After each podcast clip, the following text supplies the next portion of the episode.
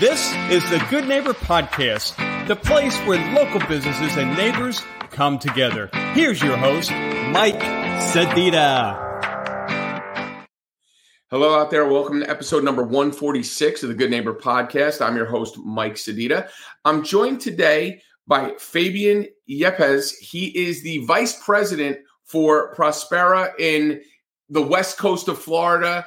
Uh, how are you doing today, Fabian? What's going on? Doing great, Mac. Uh, Mike, thanks for the invitation.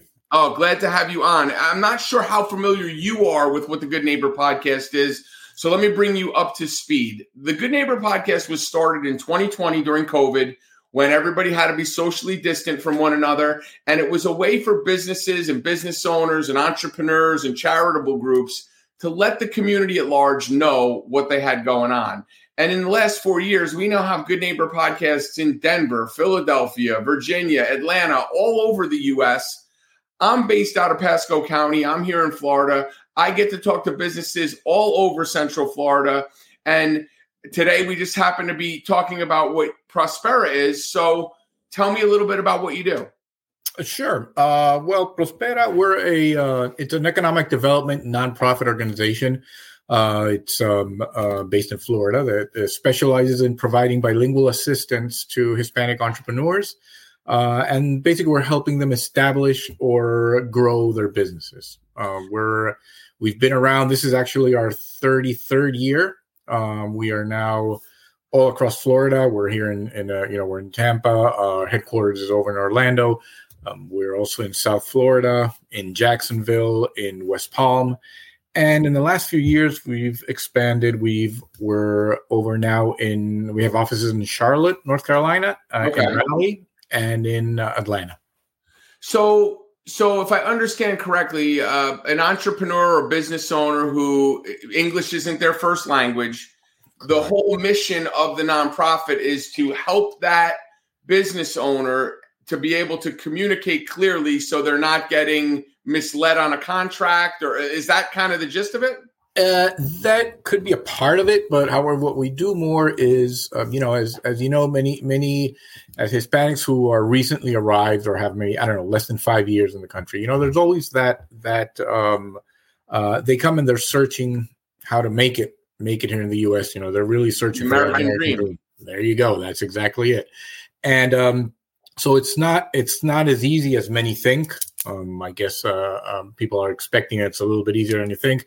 And not only that, there's the barrier of the language. Um, all our services are offered in in, in, in Spanish mostly, uh, but there's only also the way of doing business. Uh, so it's it's what we we teach them how to start the business, how to establish the business, um, and we're, we're we're able to teach them how to do business here in the U.S.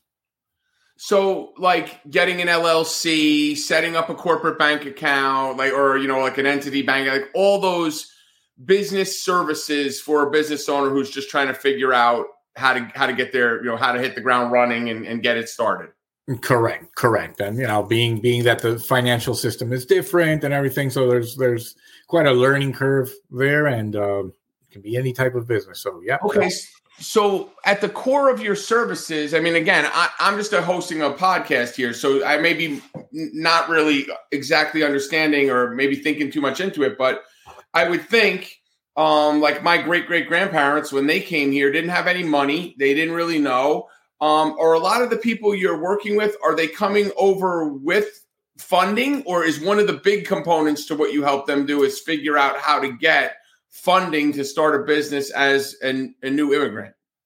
Well, um, it, it happens both ways. There are people that are, have been lucky, and, and again, depending on, on the situation of how they can left their country. You know, some some people have have, have had to leave for political situations or, right. or even security. Uh, but they come up and and some people have money to invest, um, so we can help them kind of, of, of, figure out what to do. Others don't, and others are trying to to get funding from the beginning. So, as you know, not not every country works with. Uh, many people don't understand the credit system here in the U.S. Yeah. So you have to kind of walk them through that as well. And um, yeah, we don't directly, we don't give them money. Uh, we we're more of into the uh, Exactly, and you know right. we can help them with with with with uh, looking for for for money and everything, but we can't we we don't give it directly. So it's more like we teach how to fish versus giving them a fish.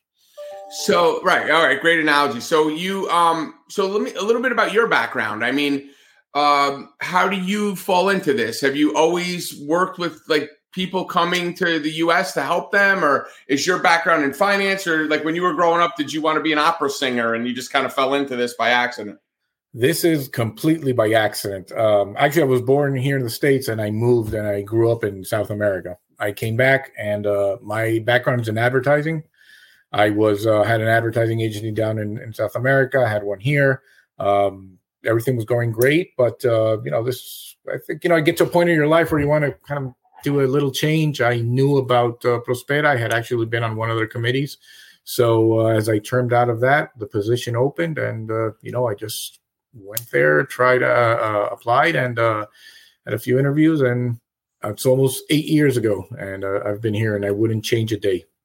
So, so a couple questions. Uh, South America. What what part of South America? In Ecuador. That's that's Ecuador. where I grew. Yeah. And then um, you said you owned an ad agency. So, what type of ad agency? Were you a creative guy? Were you buying media? Were you doing full AOR type stuff? What was your what was your role in the marketing world there? All of the above. I was I, I owned a company down where I was I was basically in the creative side and and and, and looking for business. Um, that actually grew up pretty. It, was it was pretty successful. That's what uh, you know. Then I came here and uh, had a had an agency here in Tampa. Uh, which actually, as I left for for uh, Prospera, I sold my half to to my business partner, and uh, yeah, that's how, how how it happened.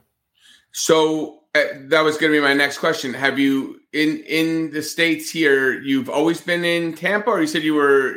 I know you have offices for Prospera in Atlanta and some other places, but have you always been settled here in the Tampa market?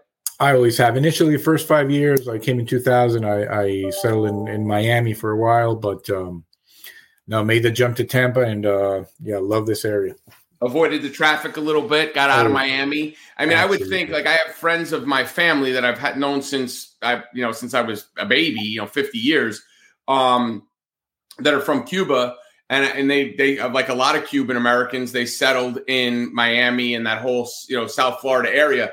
So I would think that uh, when you were telling me where your uh, corporate office is, Orlando, I, when I'm first thinking of it, I'm thinking it's probably Miami, but I would think you have a big presence in Miami too.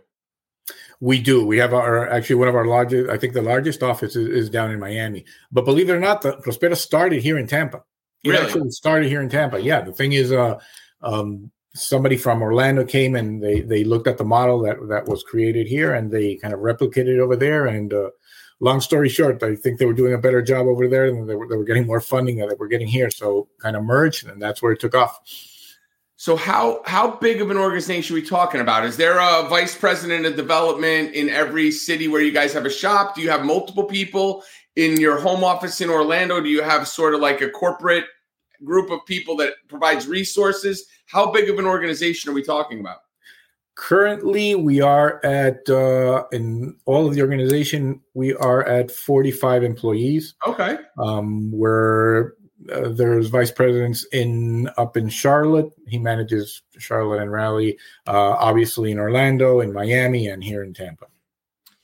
Okay, so what you're doing, I mean, this nonprofit is essentially helping people to capture the American dream at whatever level, like you're meeting them to where their need is, whether it's setting up the entity, helping with financing, helping with contracts, you're providing resources for these people in all these different areas.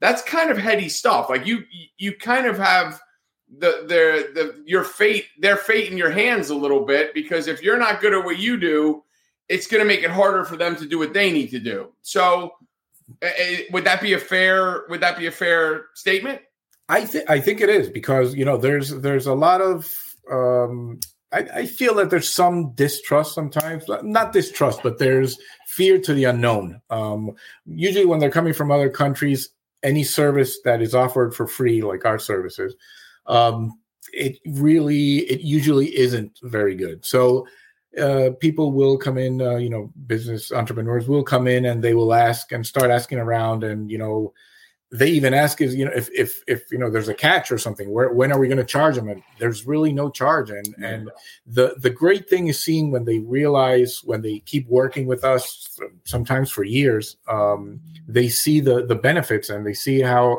how much we've helped and they recommend us to other people and that's basically how we get people it's it's all about uh, word of mouth you know, it's funny. I run into the same thing with the podcast, and we talked about this before we kind of went on here. Is we offer the podcast for free. I mean, the, the whole, this is me investing 20, 30 minutes of my time and my team putting stuff together in an effort to expand our brand and to learn more about what type of businesses are out there. And for me, where it works, where the synergy of it works is yeah, listen, we do marketing services. That's what we do. But it, it's not like a timeshare where I'm holding somebody down and trying to get them to sign on the dotted line.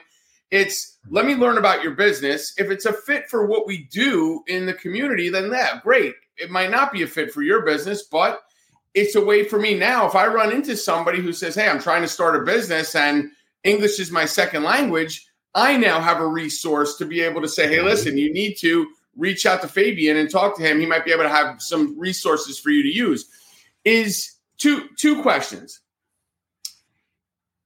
garden variety i mean are most of the people spanish speaking or is it uh, uh, uh, i mean if i'm guessing i'm going to say it's 80% spanish and then um, you know the remaining 20 is a mix between a bunch of other languages.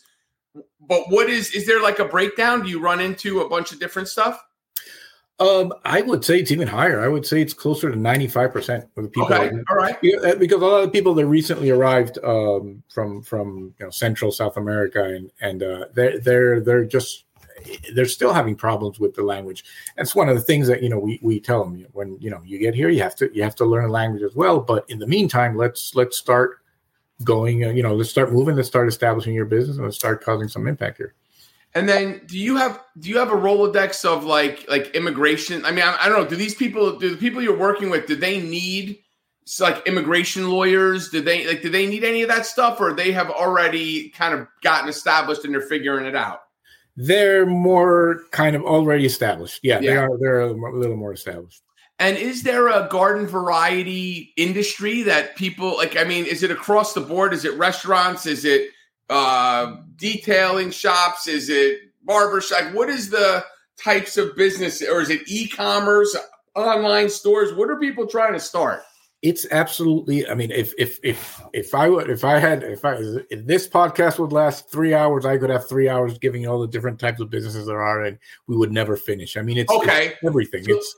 I will have and I always like to use this example that you know you have the, the grandmother who wants to start a, a business I don't know baking empanadas that's doing it out of her kitchen or whatever. Uh, right. So we're trying to explain how to do it legally and how to do things right.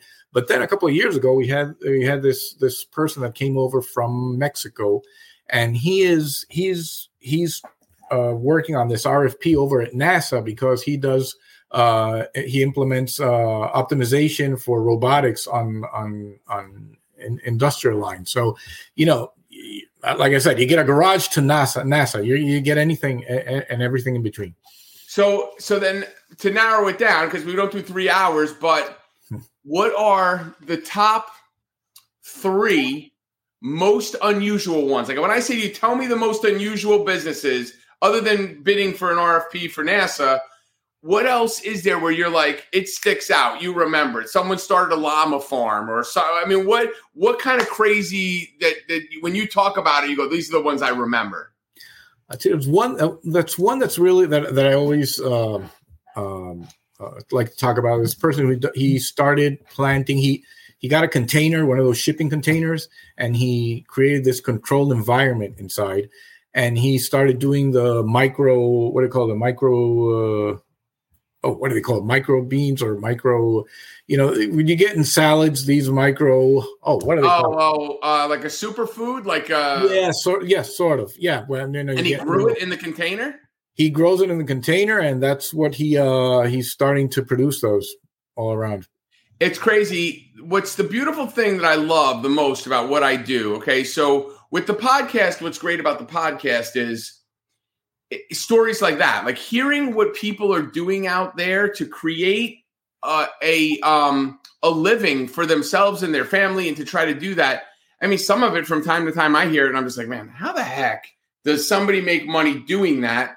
But people are out there doing it, and and that's great. And then yeah. when I when I work with people in my communities, finding the niche that makes their business, you know, helps their business get to the next level. That's the like the payoff for what we do with all of this stuff, which is great. But like that has to me on a personal level. Forget the, the work stuff on a personal level for you as a human being.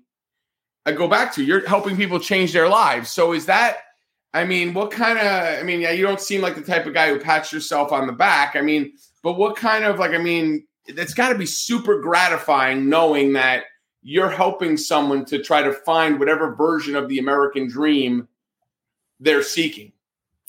It is. It's it's um you know, coincidentally I was speaking about this with somebody this morning and uh, um, you know, I think you get to a point where um you know, you wake up in the morning and you don't say, "Oh gosh, I have to go to work right now," but you know, you kind of you just go to work because you enjoy what you do uh, and you feel like you're making a difference. Um, I feel, you know, in this very little that I, that I feel that I'm I'm giving to to to the community this way, but um, the fact that you see these businesses of people that came home came here with nothing and I've now hired you know they have they have a full uh, group of employees and and you know they've been able to hire people and they're you know yeah. taxes they're producing they're they're helping other families uh, as well. So you know it's just a little little part of, of of this whole whole system.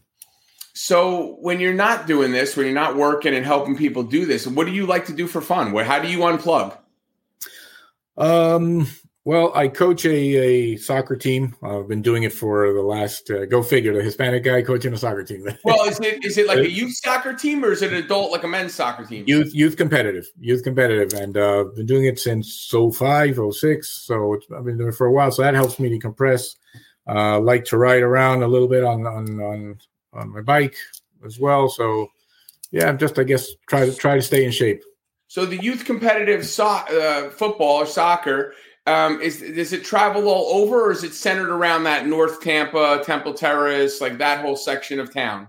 It's it's Florida, you know. It's oh. not, not, not, yeah, not not all over. I mean, we were we were down in Fort Myers a couple of weeks ago, and okay. but you know, it's it's still competitive.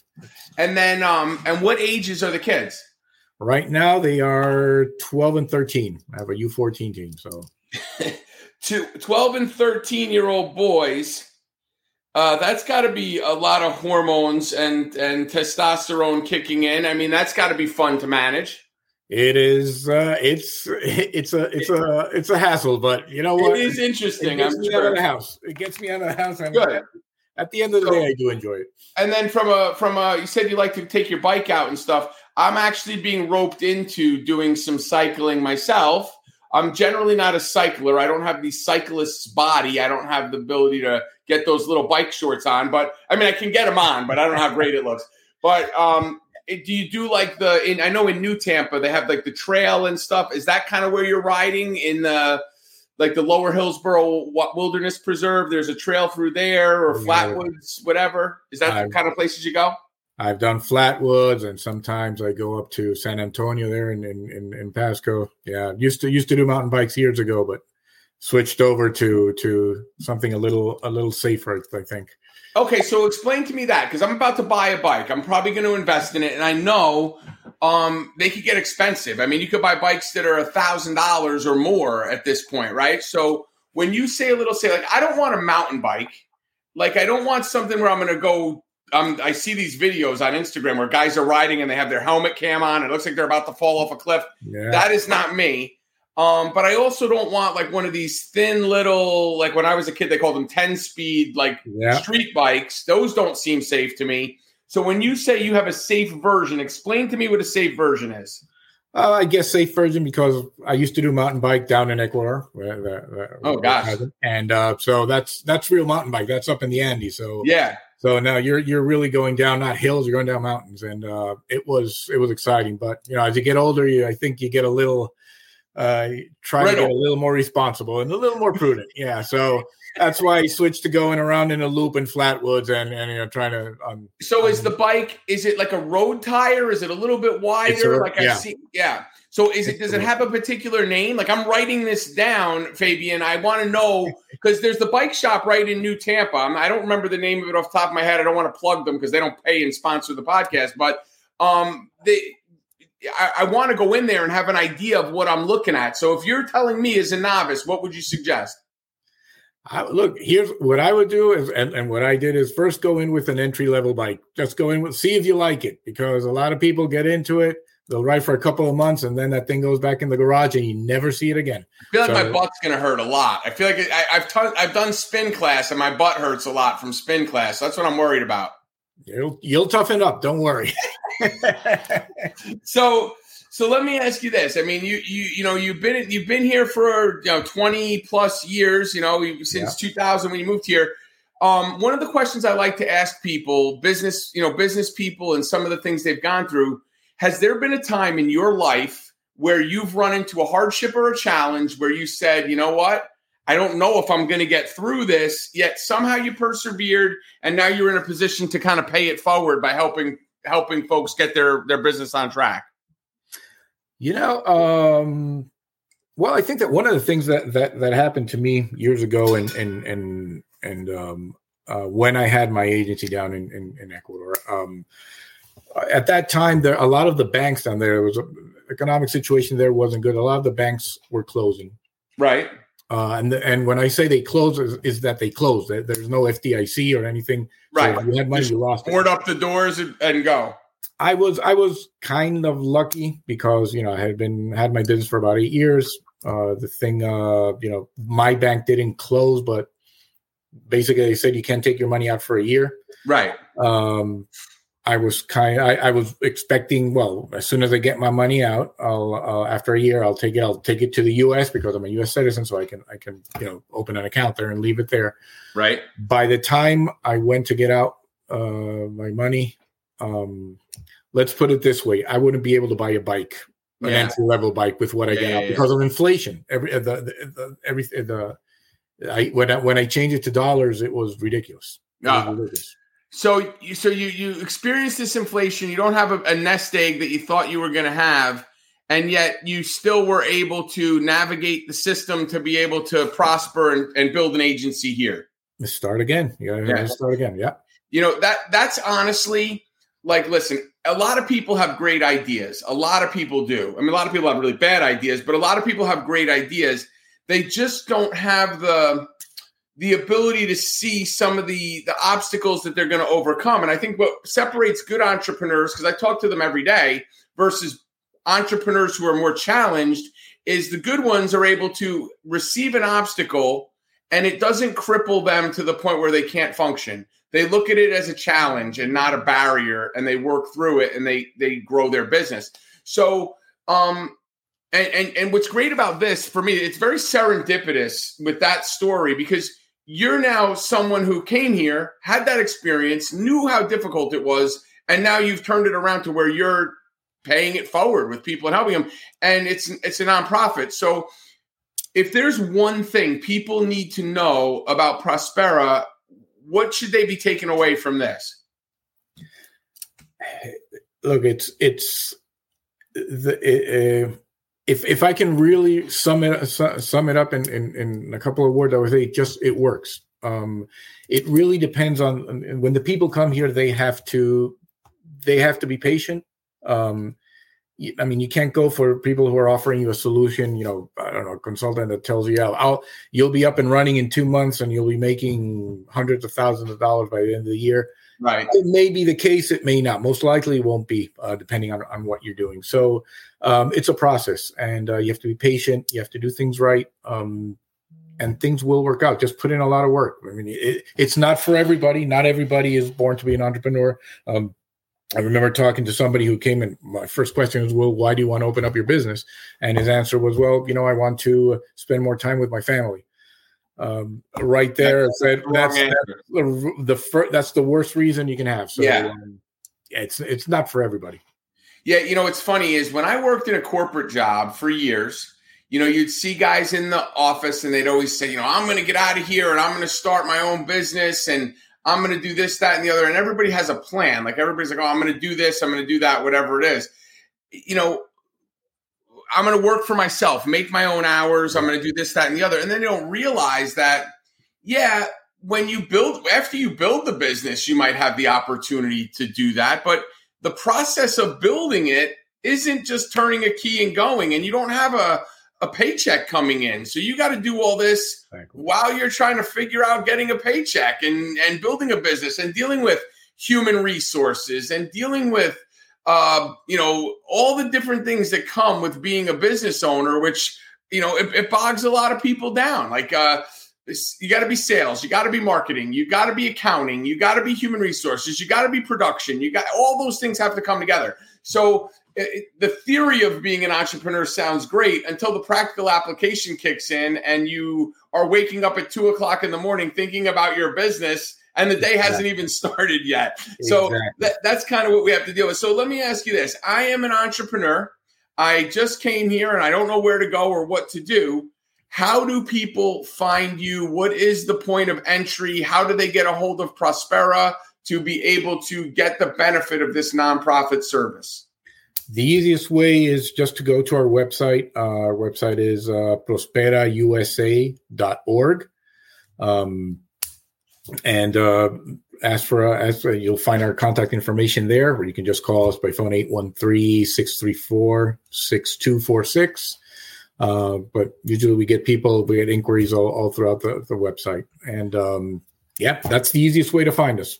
Awesome. so so folks if you're listening to this or watching it on our youtube channel and you're hearing it um, you know you're looking for some help or you have a family member that's coming here that maybe wouldn't necessarily hear this or see this and you want to let them know go to prospera uh, the, the, website to, to get a hold of them is prosperausa.org it's a nonprofit prosperausa.org or you can contact them directly via the phone number here locally in tampa it's 813 634 6246 Fabian, thank you for being a, a, tremendously good neighbor by helping your neighbor out to get started. And thank you so much for being on the Good Neighbor podcast. You have an amazing day, my friend.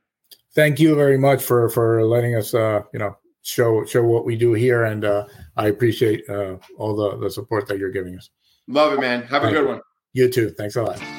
Thanks for listening to the Good Neighbor Podcast Pasco. To nominate your favorite local businesses to be featured on the show, go to GNP gnppasco.com. That's gnppasco.com or call 813 922 3610.